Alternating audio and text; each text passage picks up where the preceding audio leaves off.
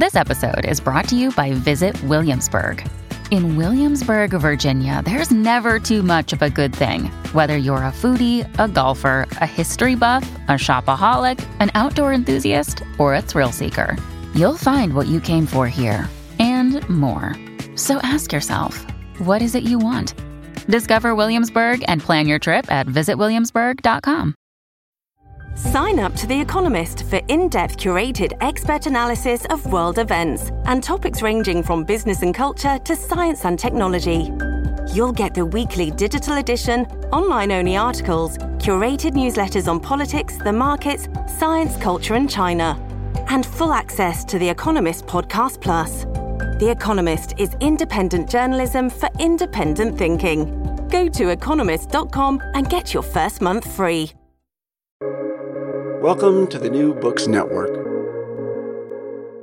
Hello, and welcome to another episode in New Books in History. I'm one of the hosts on the channel, Dr. Miranda Melcher, and I'm very excited today to be speaking with Dr. Corinne Fowler, who will be speaking to us about her book published in 2021 by Peepal Tree Press titled Green Unpleasant Land Creative Responses to Rural England's Colonial Connections, which explores the repressed history of rural England's links to transatlantic enslavement and the East India Company. The book is a fascinating exploration combining essays, poems, stories, and detailing the history and colonial links of country houses, moorlands, woodlands, village pubs, and graveyards. Dr. Fowler argues, and I'm sure she'll be telling us about it in the interview, that Britain's cultural and economic legacy is not just about stately homes and physical objects, um, but it's also about the way in which we think about the countryside, both then and now, and who is considered allowed to be part of it. So it's a really interesting book that combines a lot of different types of writing and types of knowledge and research. Um, and I'm excited to welcome Dr. Fowler to the podcast today. Hello.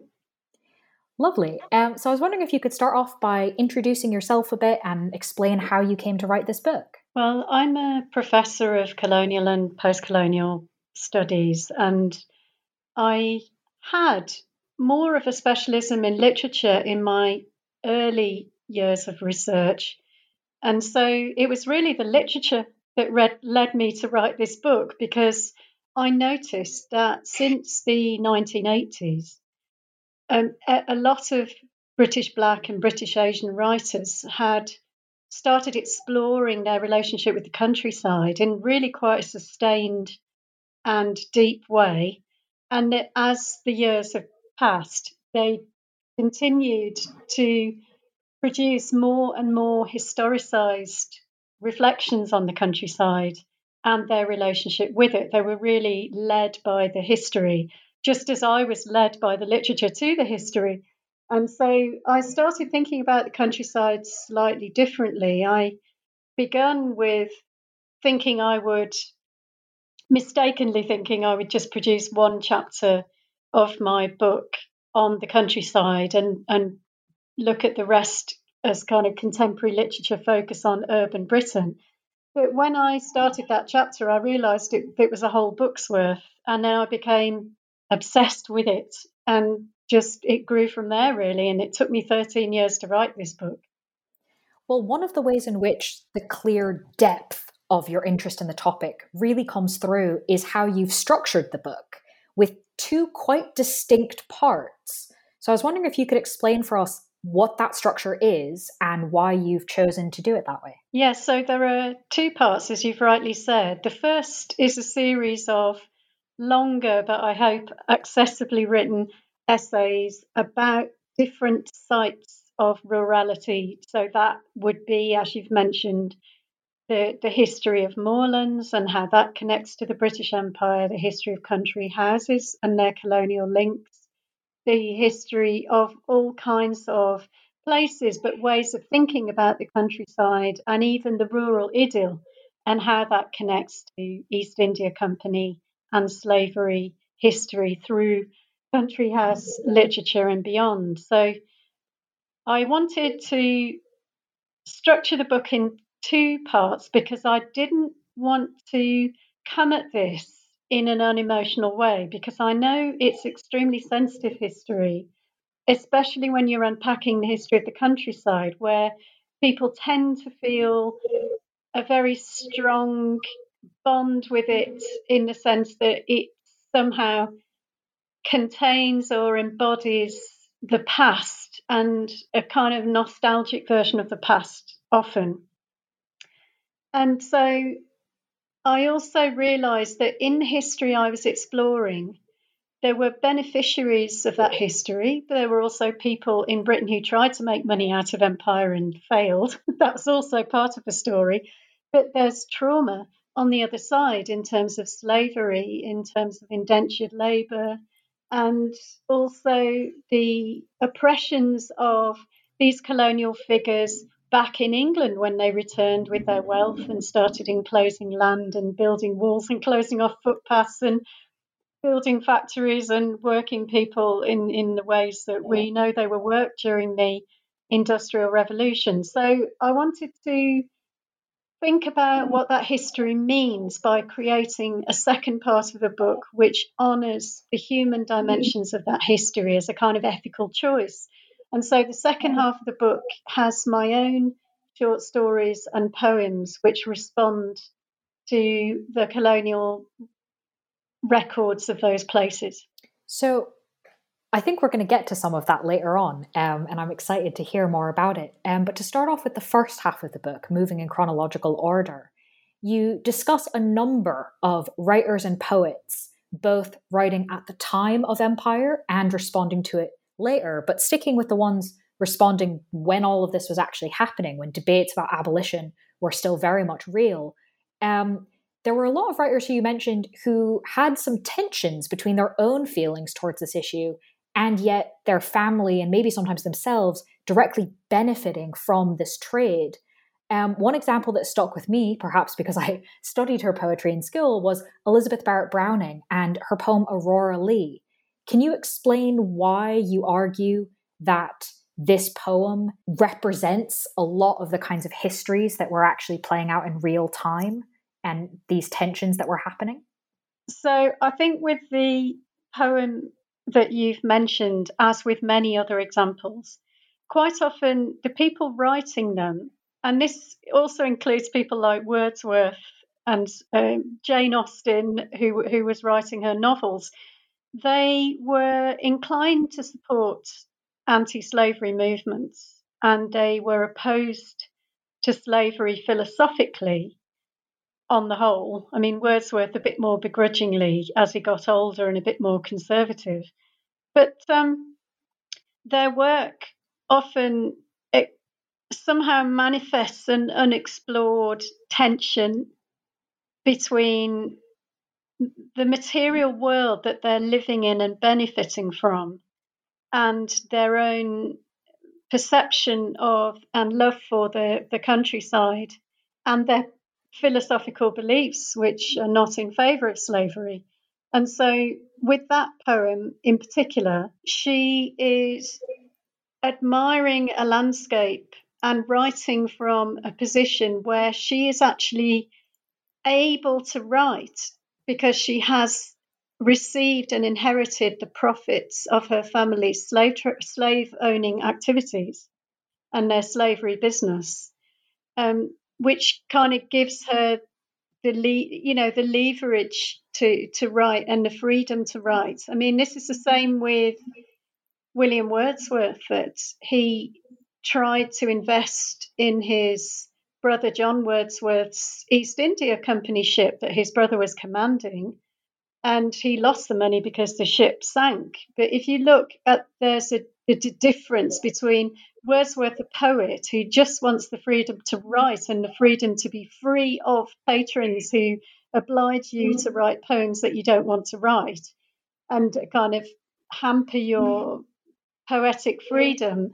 And at the same time, you look at Wordsworth, the businessman, Wordsworth, the businessman, was investing or trying to invest and trying to make money through various aspects of the empire, even in Mississippi bonds through through his wife and female relatives, right until his death. So it's just this the fact that the poetry might seem to be removed from these contexts, but if you situate it in its material context, suddenly you see that it's not quite that simple. And the empire was so close to writers during this period, so uncomfortably close. Jane Austen is another good example.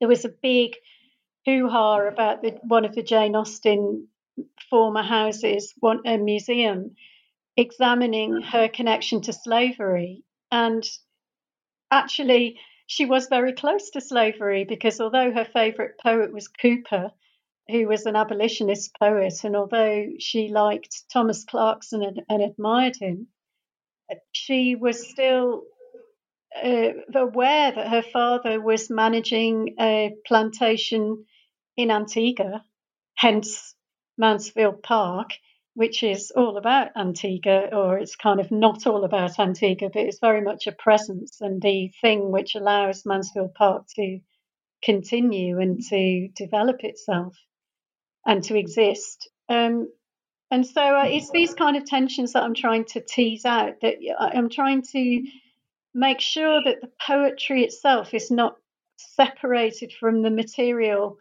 context in which it's produced. Another good example is Whitehaven, which is a tiny little port on the tip of northwest England. And that place, if you look at the subscription lists for those who were supporting poetry and new books mm-hmm. which were being published full of full of poems about the region, about the times, a lot of those subscribers were involved with the East India Company or with slave trading even. Yeah, and I think that comes through, as you said, it makes sense to not separate the actual content of the poetry with what was happening around them because the poems themselves do talk about what was happening around them, um, as well as the writing.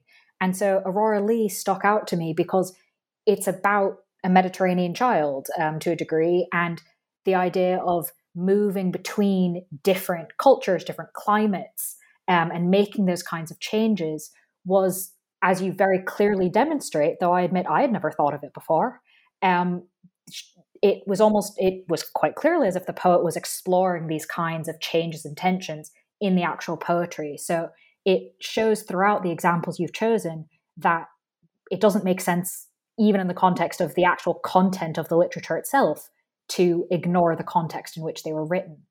Um, and so to stick with Jane Austen for a moment, I was wondering if you could give us a little bit more on why you say that she is, quote, the most significant writer on the topic of country houses and empire, um, which I found very interesting because that's not certainly how I was used to thinking of her. Um, but I think I'm pretty persuaded now. Um, and I was really interested, especially around her use of character names. Could you tell us about that? Yeah, there's a fascinating book which I recommend for any Austen scholars if they haven't come across it by Margaret Doody about Jane Austen's place names. And Margaret Doody demonstrates so convincingly with that Jane Austen was not unknowing about her place names and character names. Rather, she was extremely subtle and indicated in a really indirect way what her thoughts and feelings about things were by using particular names. So, one of the striking things about Jane Austen that Margaret Doody points out is that most of her dislikable characters are named after slave traders who were, which would be well known to people at the time, but often missed by uh, readers today. So, Norris, you know, Mrs. Norris, Mrs. Elton, uh, people like that who you're not supposed to like. And the reference to slave trading is kind of her way of, of further dismissing them and their reputation. But I think that obviously Edward Said wrote about this very influentially some time ago about Mansfield Park and Jane Austen's silence about the cruelties of slavery. And lots of Austen scholars have since looked into that and said, well, actually, a lot of sermonizing literature, which was anti slavery literature, had been written at that point, and it was by then a little bit hackneyed. And Jane Austen was not into writing polemic. But if you put an historical lens and look at that fine grained detail in her text, you can see that not only did she create a world in which a plantation in Antigua was, you know, clearly creating the conditions for the country house itself. But she was also showing that there was a silence about it, which Said read rather negatively, but you could see it in other ways. Um, or you could see her as being quite agnostic about it. But it just seems hardly a coincidence that she's writing about that when her father is managing a plantation estate affairs for an old school friend. So I think that it's again worth just stepping back and looking at that. I mean, also Jane Austen's brothers were sea captains, and a lot of the names reflect some of the naval the ships and the it, that were used in the naval battles in colonial wars, which her brothers were busy fighting too.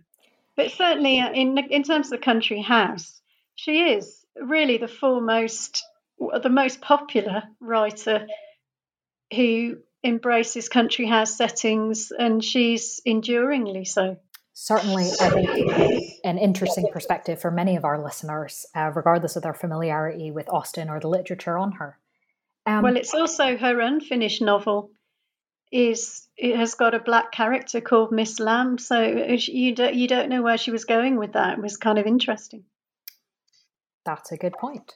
Um, and in fact, moving so moving away from the literature written in the midst of empire, um, you also explore, as you mentioned briefly at the beginning, writers responding to that legacy of empire in the countryside, in the country as a whole. Um, and you describe this as uh, one aspect of it being post colonial pastoral poetry, which was a great term and something I really enjoyed learning about. Um, and you discuss how in this genre, there are a number of tropes that come up uh, over and over as part of this kind of, as you said, sustained exploration. So I was wondering if you could sort of tell us a bit about this category of post colonial pastoral poetry um, and then I might ask you about some of the particular tropes that caught my attention. Absolutely. I think it's been an assumption that British Black and British Asian writers have not engaged with the countryside or been interested in writing about it or have not loved and appreciated the pastoral tradition. And what I mean by that is really that obviously there's a long tradition stretching back to kind of ancient Greek verse, which and ideas of the rural idyll, um, conveying ideas of Arcadia and so on, which have which really took root in the 17th and 18th centuries and has kind of moved forward since then. And as a, as part of the pastoral tradition, you have anti-pastoral writing, and I think critics have a bit lazily assumed that contemporary British writers, uh, writers of colour, would be always automatically anti pastoral writers. But what I'm trying to say is that, on the contrary, if you look at someone like V.S. Naipaul, The Enigma of Arrival, that whole work is, yes, a critical, yes, a globally conscious and colonially colonial so you know a novel uh, sorry a novel which is uh, has a strong sense of empire um, if vague and and sort of not very historicized but that novel is a celebration of the pastoral as well as an interrogation of it and it's part and parcel of that pastoral condition it sits uh, uh tradition sorry it sits in continuity with that tradition in a way that the vast majority of poetry, certainly, but also fiction that I've come across fits in with that tradition and is in close dialogue with it.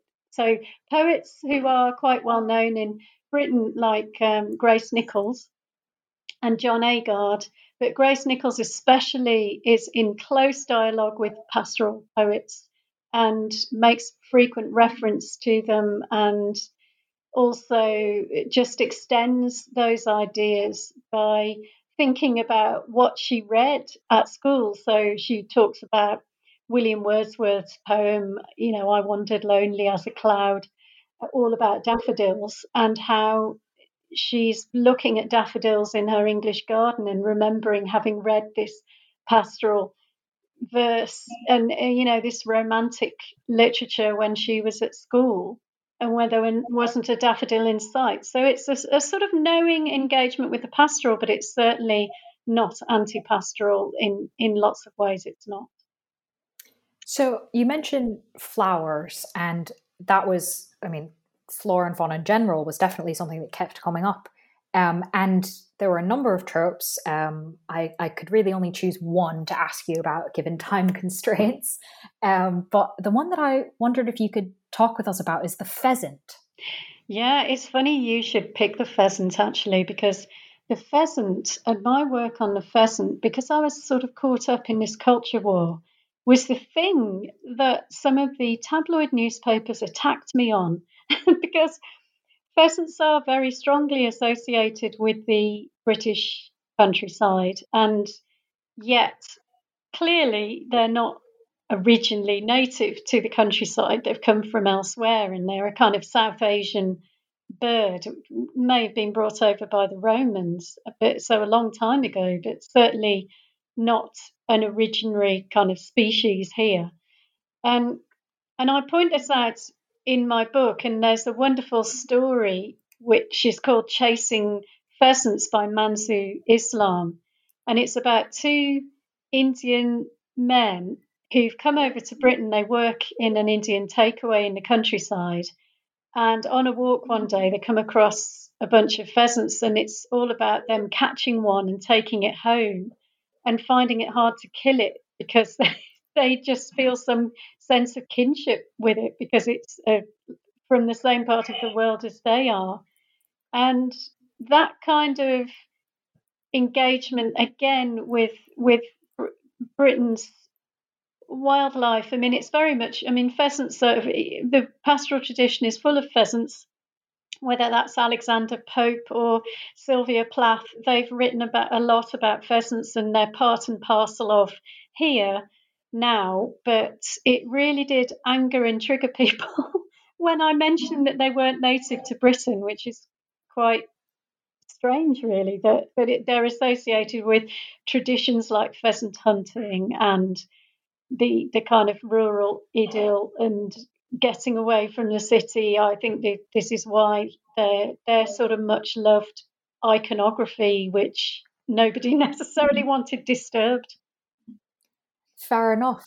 And I think you show that the country house is also at the center of a lot of investigation at the moment. The National Trust coming up with a big report um, and a lot of kind of debate around it. So I was wondering if you could tell us a bit about how Black British and Black Asian, Black British Asian writers um, novelists and poets have used the country house or examined the country house in their writing.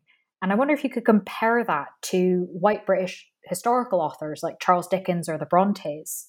How is the country house being interpreted by these different writers? Well, it's a big question, and there's no general rule. But I, I think that in, in contemporary writing about country houses, many writers of colour have really focused on the global dimensions of country houses. Um, and they there's Catherine Johnson's novel, which looks at all the things which were consumed in country houses, whether that and, and in the local environs, whether that be rum from Jamaica or you know the sitting on the rooftop of the house and seeing the ships going out to across the Atlantic um, from from Bristol, or whether that's the room which is full of chinoiserie and a reference to East India Company connections. I think there's a real consciousness of country houses relationship to the British Empire, and David Dabydeen being an earlier example of that from the 1990s, examining the black presence in country houses of, kidnapped Africans, uh, especially children, in country houses as well. So I think that this is what's being brought to our understanding of country houses, but also by historians whose to whose you know work writers inc- increasingly make reference, who have been producing data databases like the legacies of British slave ownership and having projects like the East India Company at home.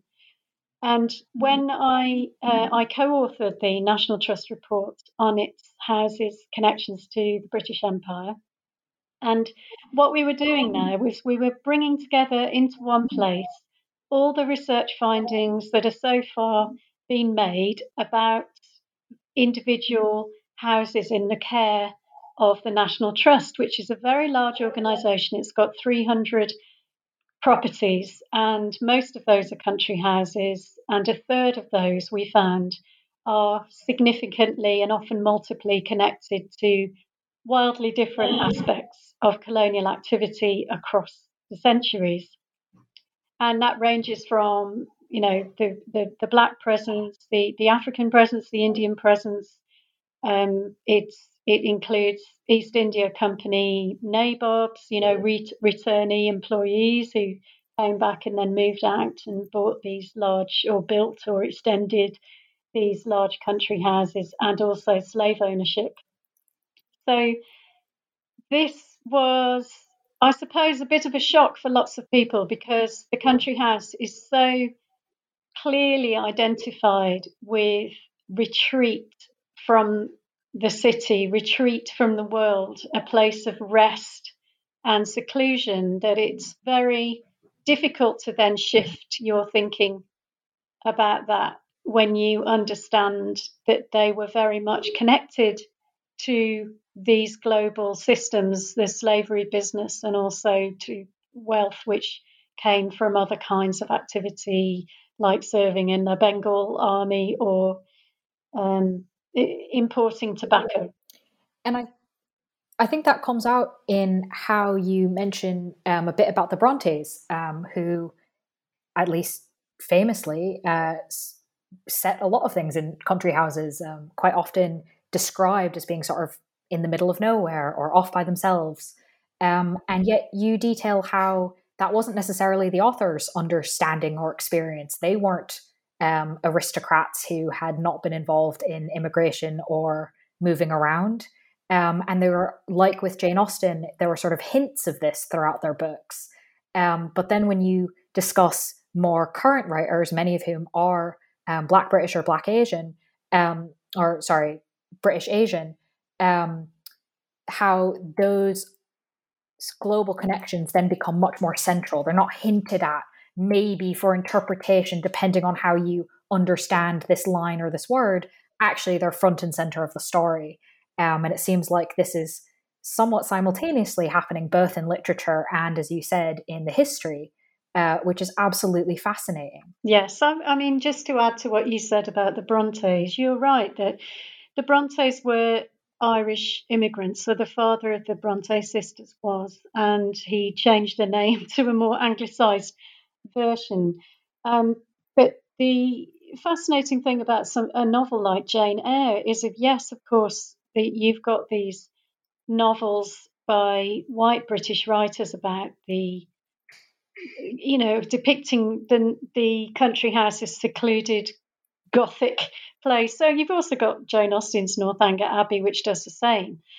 And that's all part of a wider tradition, of course. But Jane Austen, uh, sorry, Jane Eyre um, is a really great example of a house. It's not just the Gothic; it's the it's the it's the colonial kind of Gothic, isn't it? Because the the Gothic is all about what is repressed, and there is a, a, a Caribbean wife in the attic, and this is all the great secret of that house, which is kind of kept closed up almost in the the back of the brain, um, hidden away from sight. And I think that that is a very good way of understanding these repressed histories if you if you see that. But I think it's also a question of um, yeah, just recognizing the extent to which recent historical inquiry is increasingly informing a, a shifting of that colonial presence to the sort of front and centre of contemporary writing. But I mean, the Gothic is an interesting one too, just to go to the, back to that, because a lot of slave owners, for example, the Beckfords, who made their money from plantations, would then build Gothic style houses. So there's a Gothic style castle, neo Gothic castle built from Jamaican sugar money in North Wales called Penrhyn Castle. And then the Beckford, um, the, the old the old Beckford mansion, which eventually fell down, was also Gothic. And it's uh, building the Gothic, and this isn't my mm. idea, this is what several critics have already argued, is was a way of disassociating yourself from new money and implying that you were somehow in the countryside, a part of the landed gentry for generations, that you weren't sort of newly arrived. And you could then symbolically and visually insinuate yourself into the rural past, much further into the rural past than you naturally would otherwise have done. So, on the idea of historical things being sort of blurred, that the um, associations being a bit tenuous, um, one aspect that was really interesting to me was the idea of the moor. Um, and in an audio format like this podcast, the ambiguity of that term actually comes through really beautifully because as you demonstrate in your chapter, there's the moorlands, the actual physical area, sort of lowercase m. Um, and then there's also the old fashioned term, uppercase m, used to refer to realistically anyone who seemed like they could be from Africa or the Middle East. Um, and you really interestingly show that these two terms, first of all, have nothing to do with each other in terms of how we got them, um, but then kind of end up almost getting blurred in a way and kind of creating this idea of the people on the fringes, land on the fringes, and somehow connect them. So I was wondering if you could just tell us a little bit about these two terms that sound the same, come from different places, but ended up with similar connotations. Yeah, I mean, that's such a, a beautiful summary of the argument that you've already made. But basically the, the etymology or the, the whole kind of naming process, the Moors and, and Blackamoor, are um, com- entirely historically coming from different places. But as you've rightly suggested, the, the Moors became associated with blackness and again with a, a lack of civilizations, a, a, a, place for outcasts and wanderers and um, places that could not be controlled by polite society. And I mean, you do get a lot of those plays, uh, you know, those interplays of ideas in something like a novel like Wuthering Heights by Emily Bronte. And that's where Heathcliff is very much a creature of the moors in a way. He is the ultimate blackamoor, if you want to.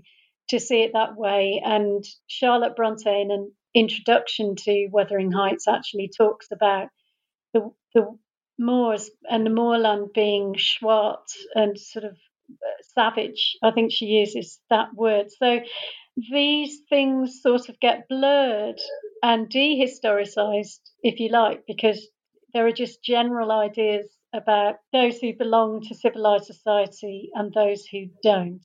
And the moor is a very useful literary metaphor for the wild places, the uncolonizable, if you like, spaces. And so a lot of even modern descriptions in recent nature writings still play on that set of images and, and uh, use those kinds of tropes. And there's a lot of mention of of blackness and so on.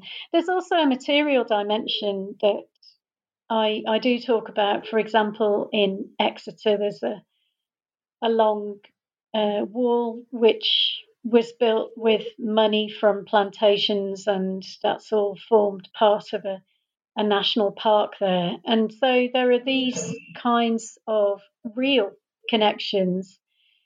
I, I was fascinated to see a, a, a, video, which it was like an art video produced independently by somebody who was exploring her own blackness and the moor. And she, in the video, she progressively covers herself with mud in a way that was sort of indicating her sense of belonging to that place and embracing of those kinds of metaphors, which was interesting.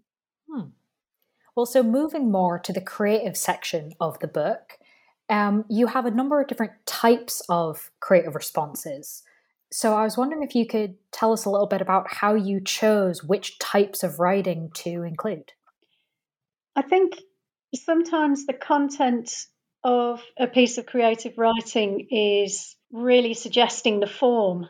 And so I have got a mixture of short stories and poems. And that's partly the preference of my publisher because it does, Peepal Tree Press does like to have a lot of mixed genre anthologies. So they were quite comfortable with with me mixing both.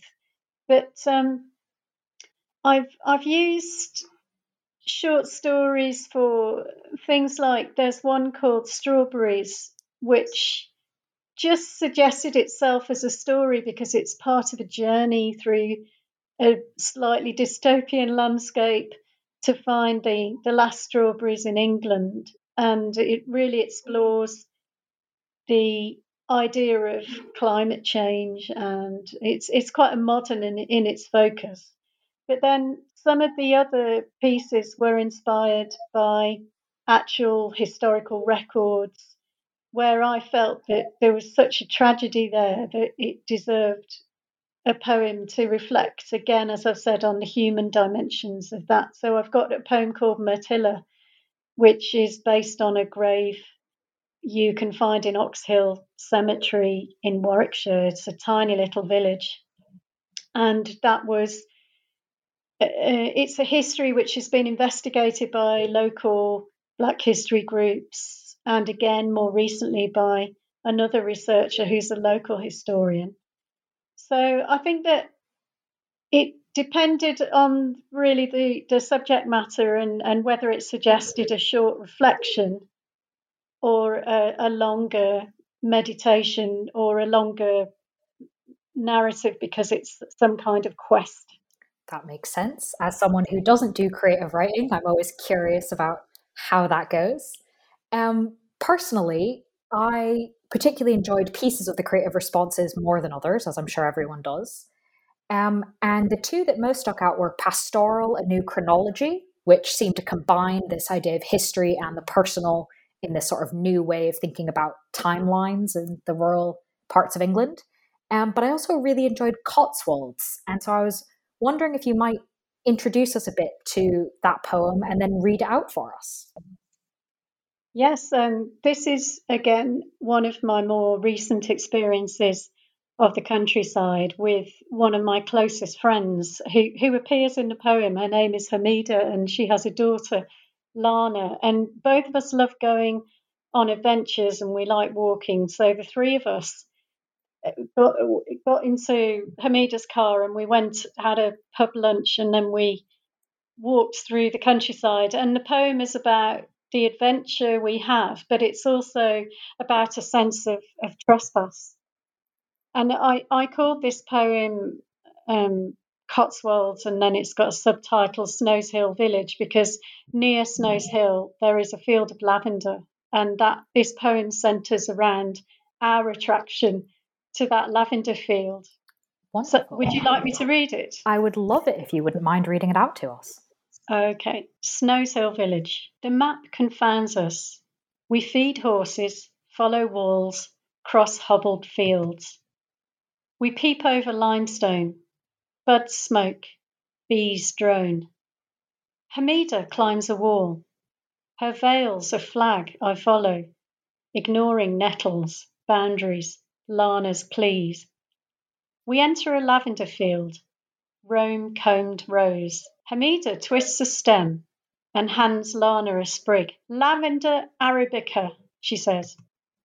Loot, I say. We grin and get to work, hugging armfuls, tugging roots. Reminds me of Provence, I call.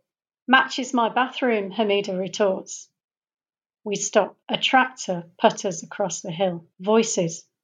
We're rabbits, fearing farmers, dogs, diesel, wire. Words drift, cornstalks crunch, ramblers pass by. Got the lavender, I ask. Loot, says Lana, brandishing her bunch. Mirth grips us. The field weeps blue, indigo, violet. Back on the footpath, we steal a last look. The lavender stands guard, stiff stalked, club headed. Mm. Thank you for sharing that with us. If I could ask you, what was the most surprising thing that you realized or discovered in the process of writing this book? I think the main thing is quite how saturated the countryside is in colonial history. I had some sense of it, but the more I go into the topic, the more significant I realize it is. And one of the things which interested me most was how interwoven the history of empire is with working people's experience and rural life, um, not just the aristocracy.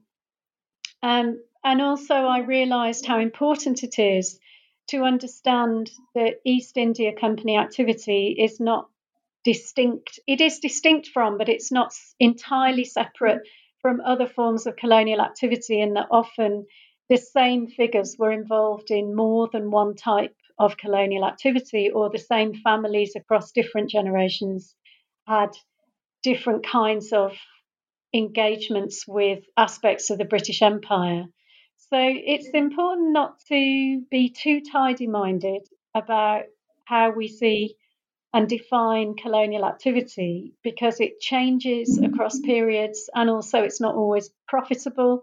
Sometimes it is, sometimes it isn't. And it's not just about wealth, it's about lots of different things. It's about influence, it's about access to political power, it's about reshaping the landscape.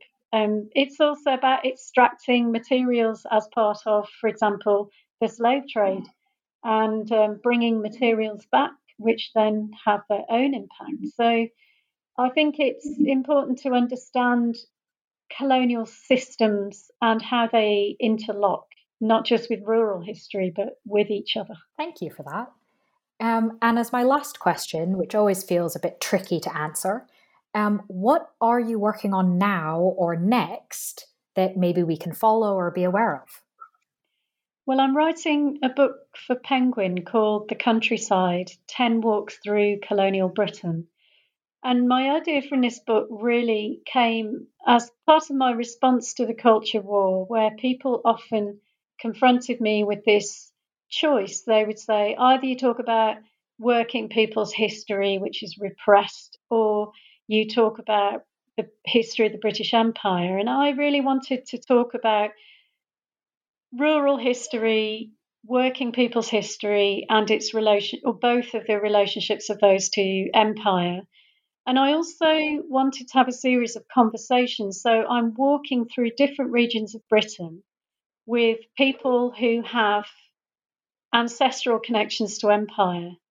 And I'm doing that in a way that pays tribute to the conversation, you know, to, to their thoughts on the subject, to their own relationship with the landscape around them, um, but also as a way of understanding the human dimensions of that history and also having conversations rather than angry debates, and also um, understanding and bringing out the, the multiple traumas and hardships on different levels and to different degrees, which were brought about through those colonial involvements. And so I'm looking at the history of uh, copper, cotton, wool and highland clearances and drawing on lots of historical work as well as the archives to bring out the unique colonial stories of particular places at particular times. I think that sounds fascinating. I hope you'll come back when that book is out. Um, but in the meantime, there's a lot to get your teeth sunk into for readers interested in all of those topics.